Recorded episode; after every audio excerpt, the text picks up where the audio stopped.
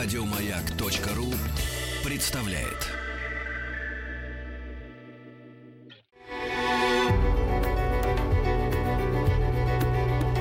Много букв. Любимые тексты главных персон современности. Здравствуйте. А, я режиссер Андрей Житинкин, народный артист России, лауреат международных премий, но это не важно, потому что сегодня мне было бы как бы интересно появиться перед вами в новом качестве и прочитать свой маленький роман из длиннот, который называется «Житинский». Конечно, вы сразу поймете, что это некий поток сознания режиссера – и поскольку всегда очень часто журналисты как-то мучают или зрители, как вы работаете над спектаклем, как вам это приходит в голову, как вы это делаете, почему придумали это, а не это, я как-то задумался, и некий поток сознания режиссера, который, конечно, не совсем я, главный герой Житинский, этот поток сознания зафиксировал на бумаге.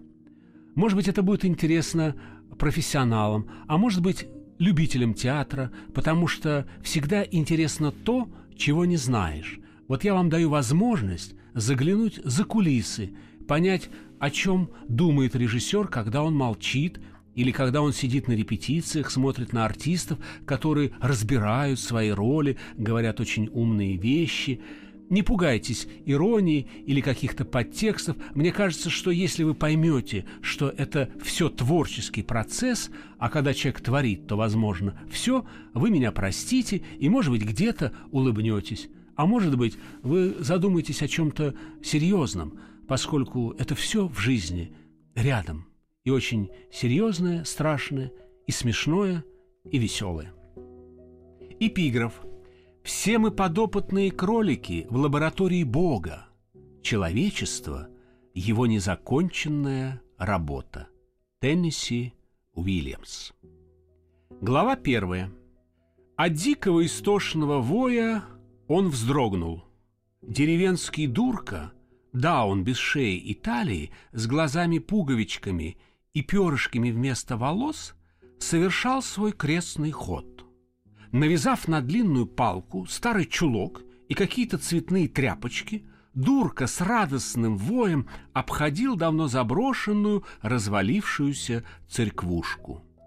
Эта маленькая церквушка в Глебовском давно зацепила внимание Житинского. Казалось, что часть луковки оторвалась от своего корешка и парит сама по себе – Дело в том, что прогнивший металл купола давно был изъеден дождями и развеян по ветру. Но пик луковки, самый ее кончик, с покосившимся ржавым крестом, уцелел и держался на паутине арматуры, незаметной издали. Житинский остановился на несколько безопасном расстоянии, чтобы не выдать себя и не спугнуть картинку, и стал с любопытством наблюдать за обрядом дурачка – кружившего вокруг церквушки. Тот, как оказалось, не просто выл, а что-то немотно распевал, ведомое ему одному, раскачивая в такт астральным звуком свою пеструю палку. «Странно», — подумал Житинский, — «откуда в туманной голове, родившейся много позже разрушения храма, этот тусклый молитвенный свет?»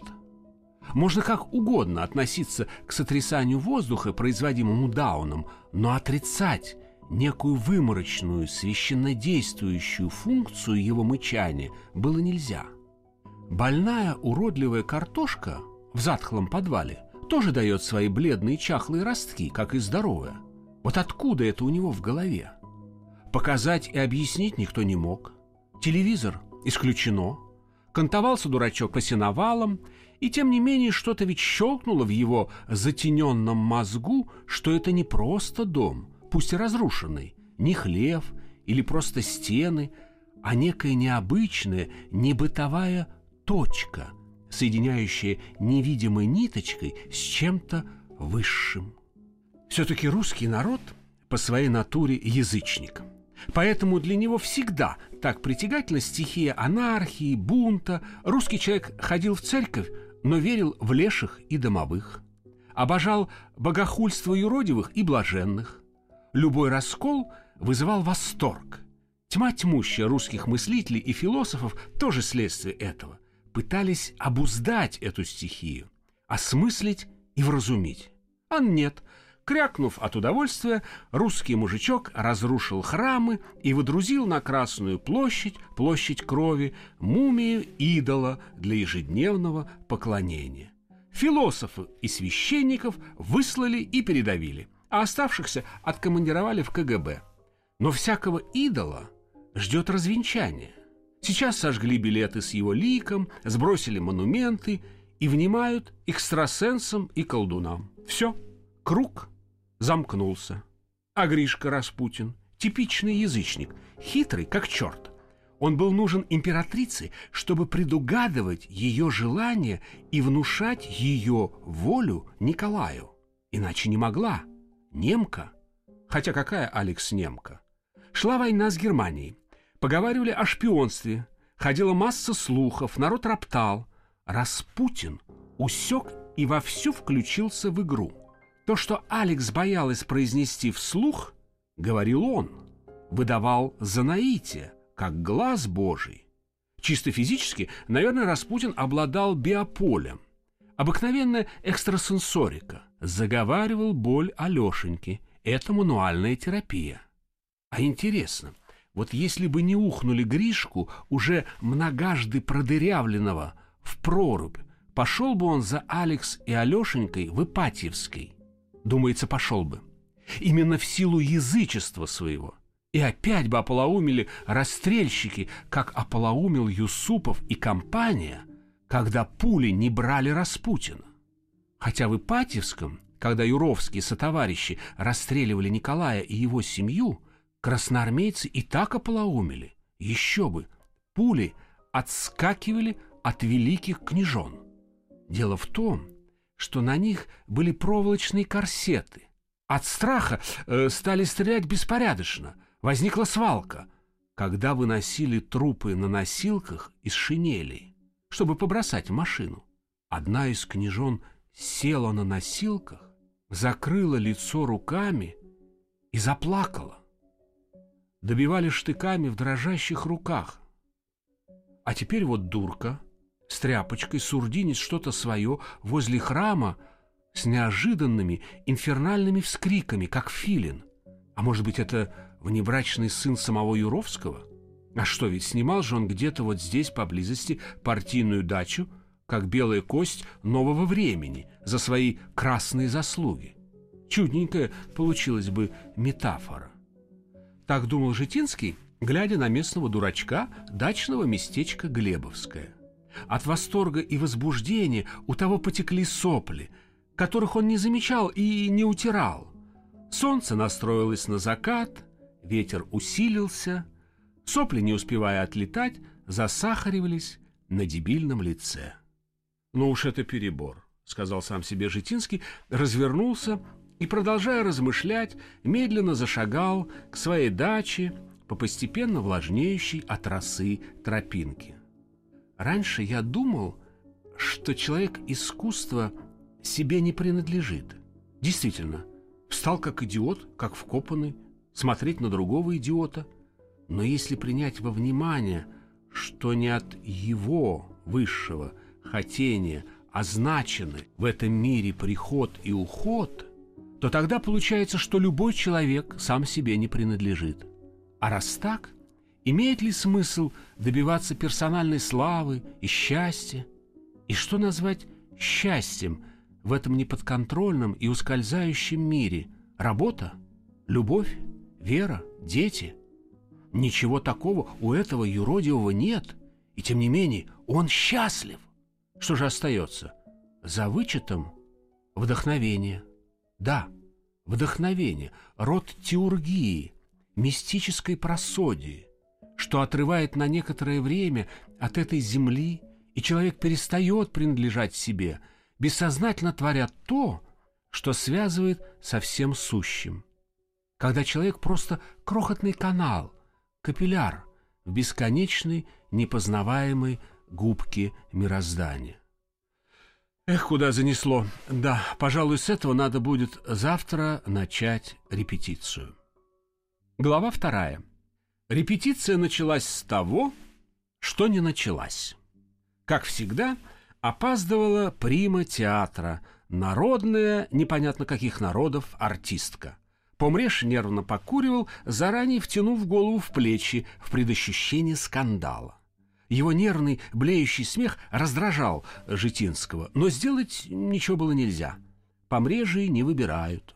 Можно было выбирать артистов, смешивая палитру, добиваясь оттенков ансамбля, а помреж он и есть помреж. Самый дорогой как раз без оттенков, просто исполнительный. Ну что же, отпустил актеров покурить. Интересно, а какое оправдание своему опозданию выдумает сегодня? Виртуознее ее по этой части в труппе актрисы не было. Книга рекордов Гиннесса по ней плакала. А черт! Раньше в голову не пришло, можно было бы незаметно сунуть в карман портативный магнитофон или диктофон и записывать все ее оправдания, а потом издать эту антологию, например, под названием «Мания народной артистки Н». Или еще лучше «Мания мании». Хотя, с другой стороны, актер без мании все равно, что цветок без запаха. Конечно, есть такие цветы, но какие-то они пресноватые. А это мысль. Можно было бы для специального журнала написать статью «Талант как мания». Только вот вопрос. Для искусствоведческого журнала или психиатрического? Наверное, у всех великих свои мании – ведь подтирала же Ахматова резиночкой горбинку носа на своем изображении. Карандашный портрет Тышлера. Хотела поменьше. А одна знаменитая балерина все время встречала гостей голой. Правда, это плохо кончилось. Однажды таким же образом отправилась за молоком, ее сдали в психушку. Хотя эксгибиционизм – святая святых в актерской деятельности. Так что это, пожалуй, не мания. Любопытно, а какая же у меня мания? Или это видно только со стороны? И Житинский надолго задумался. Вспомнились детские страхи, когда выпадали молочные зубы. Боялся, что во сне выпавший зуб застрянет в горле, и я неминуемо задохнусь. Или еще тоже связанное со сном. Страх, что меня сонного подменит цыганка, положит в кроватку другого мальчика с лицом таким же, как у меня — только это уже буду не я. Родители утром проснутся, ничего не зная об этом ужасном преступлении. Житинский улыбнулся. Если посмотреть на эту детскую путаницу глазами философа, невольно придешь к идее двойников. Идея двойников первична хотя бы уже потому, что в каждом обыденном человеке сидит духовный человек. Она сублиминально с раннего детства пронизывала все мое существо. Но разве это мания? Да нет. Был еще страх недоразвитости отдельных членов. Например, все пропорции нормальные, а ручки маленькие, не выросли. Или ножки, или еще чего того хуже, пенис. Периодически проверял, все ли растет. Бывало, замучивал школьного врача, чтобы тот произвел не только стандартные замеры роста, грудной клетки для медицинской карточки, но и ног, предплечий, ступней и так далее. Кроме, конечно, сокровенного. Это измерялось дома, перед сном, канцелярской линейкой за 7 копеек. Да это, пожалуй, не мания, а клиника. Правда, Чехов уже обмолвился, что актер – это не профессия, это диагноз. А режиссер? По-моему, это приговор. Или харакири в рапиде. Вернулись актеры. Ага. Тема, обсуждавшаяся в лавкоме, актерской курилки с лавочками, близкие. Периодически ловят маньяков. И это поразительно. Все с высшим образованием.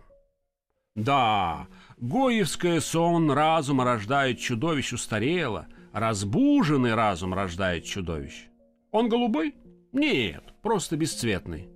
Тогда соглашайся. Режиссер дерьмо, но роль-то классная, сам что-нибудь наваляешь. Да, но монтировать-то все равно будет это дерьмо. К тому же сценарий Лимонова. Вот он точно из голубых. Причем сознательных. Упали тиражи книг, Эдичка поперся в Россию, чтобы его трахнул какой-нибудь ОМОНовец. И ведь трахнул дубинкой по голове. А тиражи-то пошли в гору. Житинский обожал эти обрывки. Окончание чужих диалогов. Если не сказать больше, коллекционировал их. достраивая потом на досуге начало.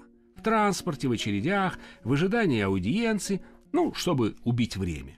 Еще он всегда поражался одной простой вещи. Человек ушел с одним запахом, а вернулся с другим. Актеры вернулись после перерыва с новыми запахами табака, кофе, одеколона, еще черти чего. И уж совершенно невозможно было понять умом, когда человек покидал этот мир навсегда, а запахи его оставались в одежде, в подушках, в любимых вещах. Люди уходят, а запахи их остаются. Это одна из самых мистических вещей на этом свете. Черт, ну где же эта тварь?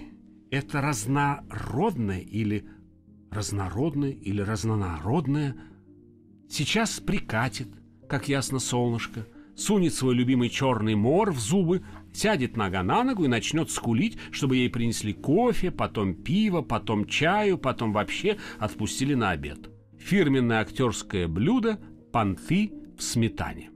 Даже Райх себе такого не позволяла, Зинаида Райх, хотя и была замужем за режиссером, которому шла на репетицию. А может быть, потому и не позволяла, что была замужем.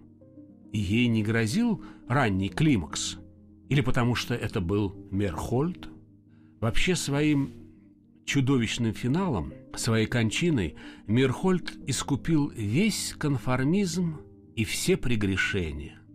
Может быть, поэтому, хотя уже все предчувствовал, не поддался уговорам Михаила Чехова остаться на Западе. Тот впрямую пророчил гибель. Мастер грустно улыбался, всепонимающей улыбкой. А в наше время совершенно новым мученическим светом высветленный мастер и его Галатея Райх.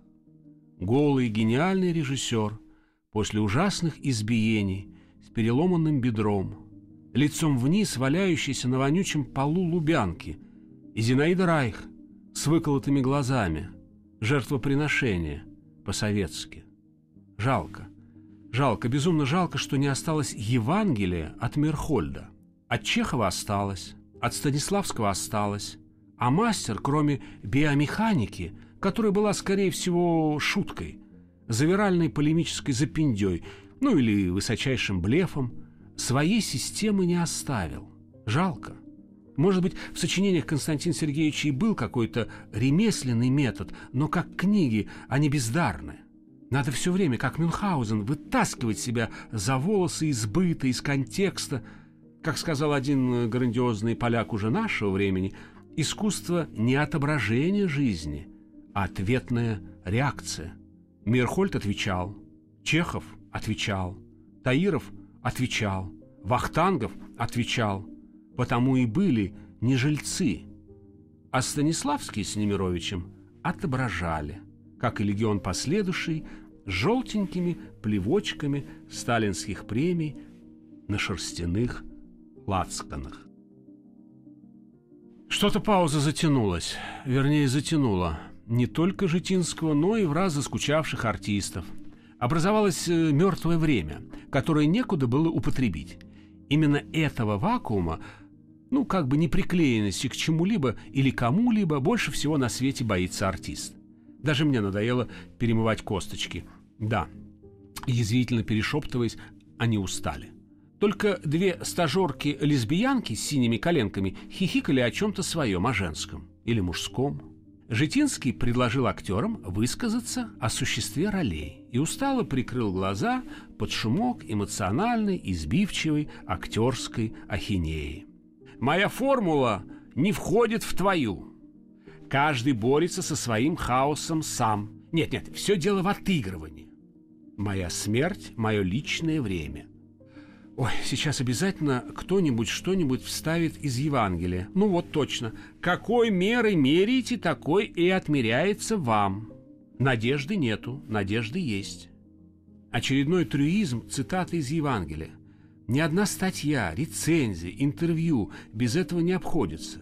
Есть своего рода мода на цитаты. Еще недавно это был Ницше, Фрейд, потом Бердяев, Розанов и так далее – а вот сейчас обязательно заведут пластинку о потере духовности. Ну вот, уже кто-то трепетно вякает. Не плоть, а дух растлился в наши дни. Но хоть тютчего-то бы не трогали. Ведь элементарно, что его дни — это не наши дни. А отсутствие духовности беспокоило еще древних греков. Боже, скучно-то как, бюллетень, что ли, взять? Житинский умышленно исчезал дня на два, на три, беря бюллетень и останавливая репетиции, чтобы не убить артистов. Хотя если заболевал по-настоящему, то наоборот, ставил репетиции и утром, и вечером, подчиняясь негласному закону, изживать болезнь искусством. Много букв. Много букв. Любимые тексты главных персон современности. Здравствуйте! Я народный артист России Андрей Житинкин. Я вам сегодня продолжаю читать э, небольшие кусочки из моего маленького романа. Он так и называется «Маленький роман из длиннот». А полное название «Житинский». То есть это не о себе я написал. «Житинский», запятая, «Маленький роман из длиннот». Да, надо было как-то выходить из ситуации. Но скандала не хотелось. Житинский придерживался четкого правила «скандал хорош только на сцене, а не за кулисами». Вообще сегодня сочинить классный скандал – это надо еще уметь. Ажиотаж и шумиха вокруг премьеры, муссирующий нечто запретное – любимый трюк э, Житинского. Существовала даже такая целая система на позволяющих заманкостью попадания на нечто престижное и элитарное протащить действительно серьезное и элитарное и свернуть обывателю мозги или посеять хотя бы некую экзистенциальную панику в его душе. Единственный смысл именно жизни в ее бесполезности, так же, как и театра. Это открытие Житинский сделал очень-очень давно, и всегда, когда ему нужен был тайм-аут или просто момент публичного одиночества, он предлагал актерам потрендеть о смысле пьесы, спектакля, ролей, образов, Бессмысленность театра, как и бессмысленность самой жизни, в бытийном аспекте очевидна и весьма доказуема. Другое дело – философский мазохизм, заставляющий вновь и вновь искать ответ на то, зачем этим все-таки нужно заниматься. И этот мазохизм был сродни прустовскому. Ах, этот прокрустовый Пруст. Пруст – это не только поток сознания, это не только поток мучающегося сознания. Это поток сознания, мучающего самого себя. В конце концов, только мой личный мазохизм может быть интересен. Ведь любил же Пруст повторять «сегодня я хорошо знаю субъективную истину». Тут все важно. Именно сегодня, завтра все будет по-другому. Именно я, и если речь идет об истине, то именно субъективной. Все остальное – наркотики – заговаривание еще до родовой боли, сладкой боли зачатия. Или еще раньше, боли, когда влага разумности, интеллектуальное семя, окропила бесчувственную материю. У каждого свой наркотик. У кого буквальный, алкоголь, травка, транквилизаторы, у кого творимый, работа, любовь, вера, дети, дети как спасение от одиночества. И что такое жизнь, как не цепь экспериментов – на своем организме. Это если говорить о субъективном. А если подумать об объективном, объективно принять во внимание другие субъекты, то жизнь – сплошной поиск компромисса во взаимных эгоизмах. Вот как сейчас, когда эта гребаная знаменитость, эта звезда с нафталиновым блеском уже целый час заставляет себя ждать. А я не устраиваю скандал и не ухожу с репетиции. Наверное, потому что в запасе у меня будет хотя бы один ход, сотворенный на зыбком чувстве ее вины. Ход, позволяющий какое-то время погладить звезду против шерсти, протаскивая что-то свое. Правда, это, конечно, местная анестезия, совсем ненадолго. Но потом можно будет включить следующий пункт из системы на маэстро Житинского.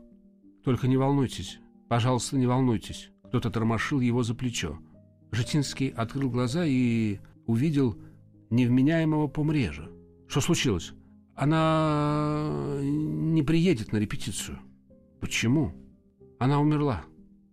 Сейчас взломали дверь. Она умерла. А ее собака сошла с ума. Собака никого не подпускает к телу. Наверное, будут стрелять. Господи, прости меня грешного. То, что целый час сверлило мозг и отдавалось раздражением в печени, уже сутки, как было телом. Ее больше нет. И ведь ушла, действительно, великая актриса. Уровень причиняемых ею мучений был пропорционален таланту. Художник всегда обременяет собой мир, даже после смерти.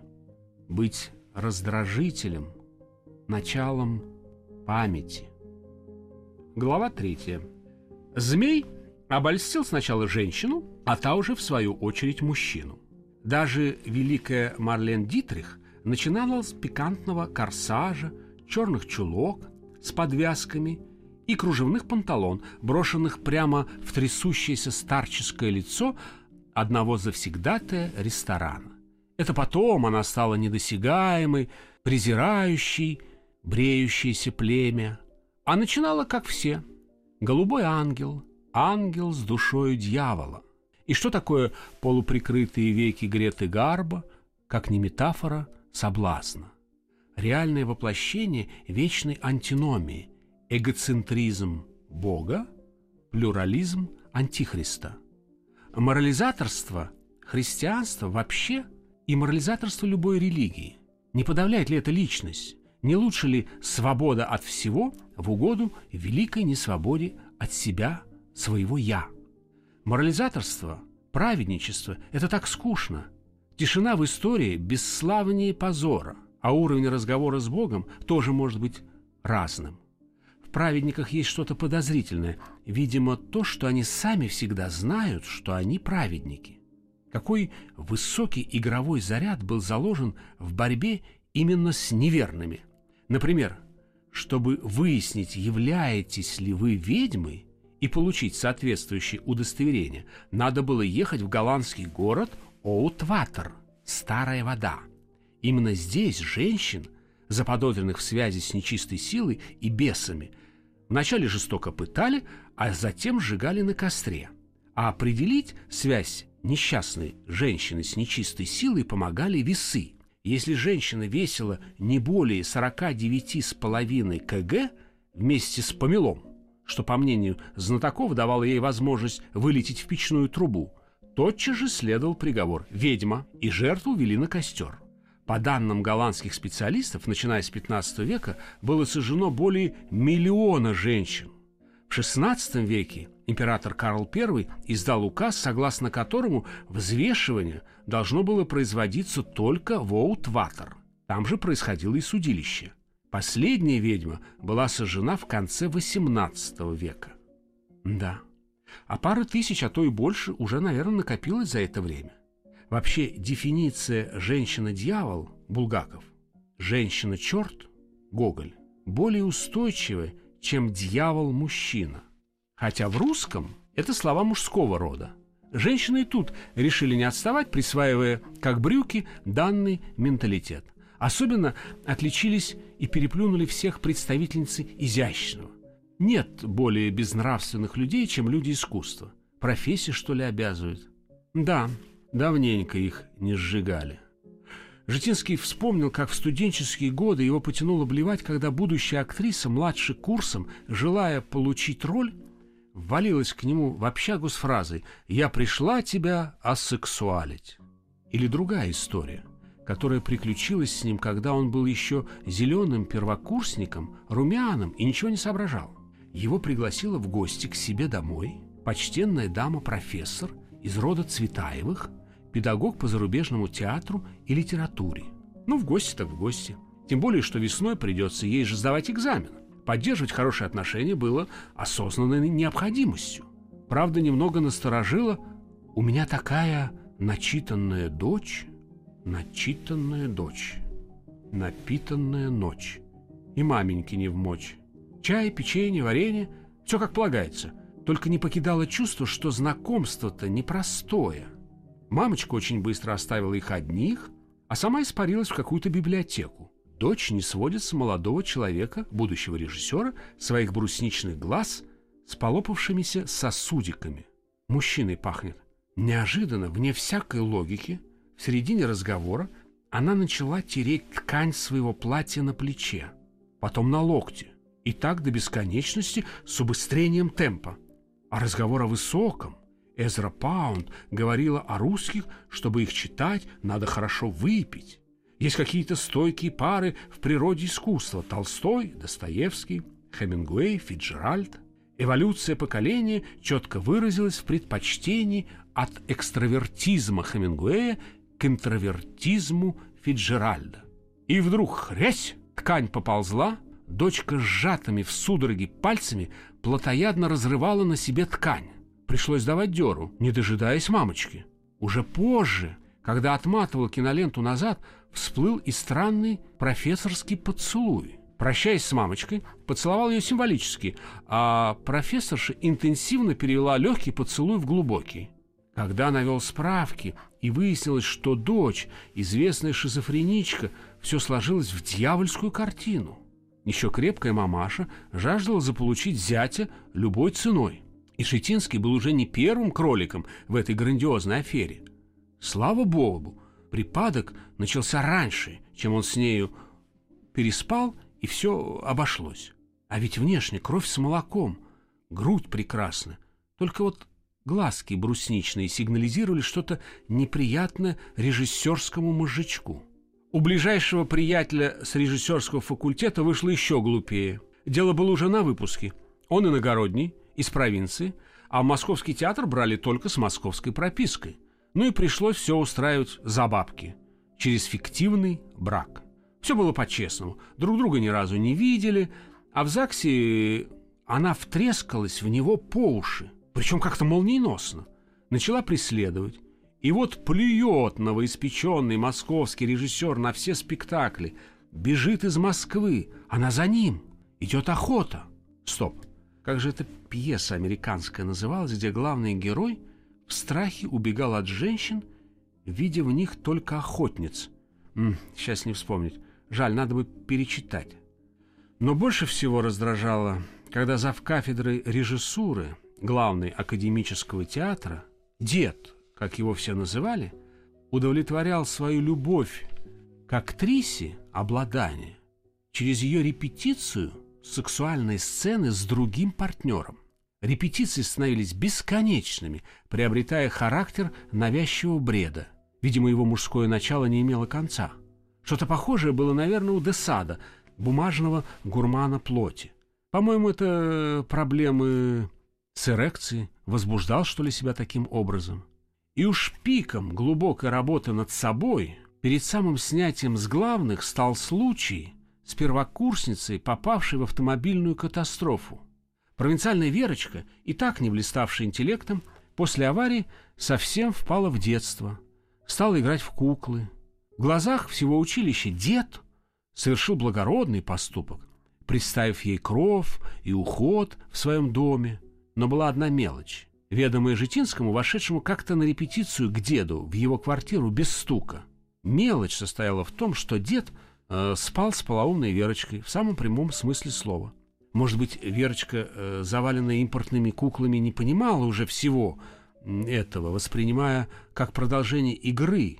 Но дед-то, дед-то должен был давать себе отчет.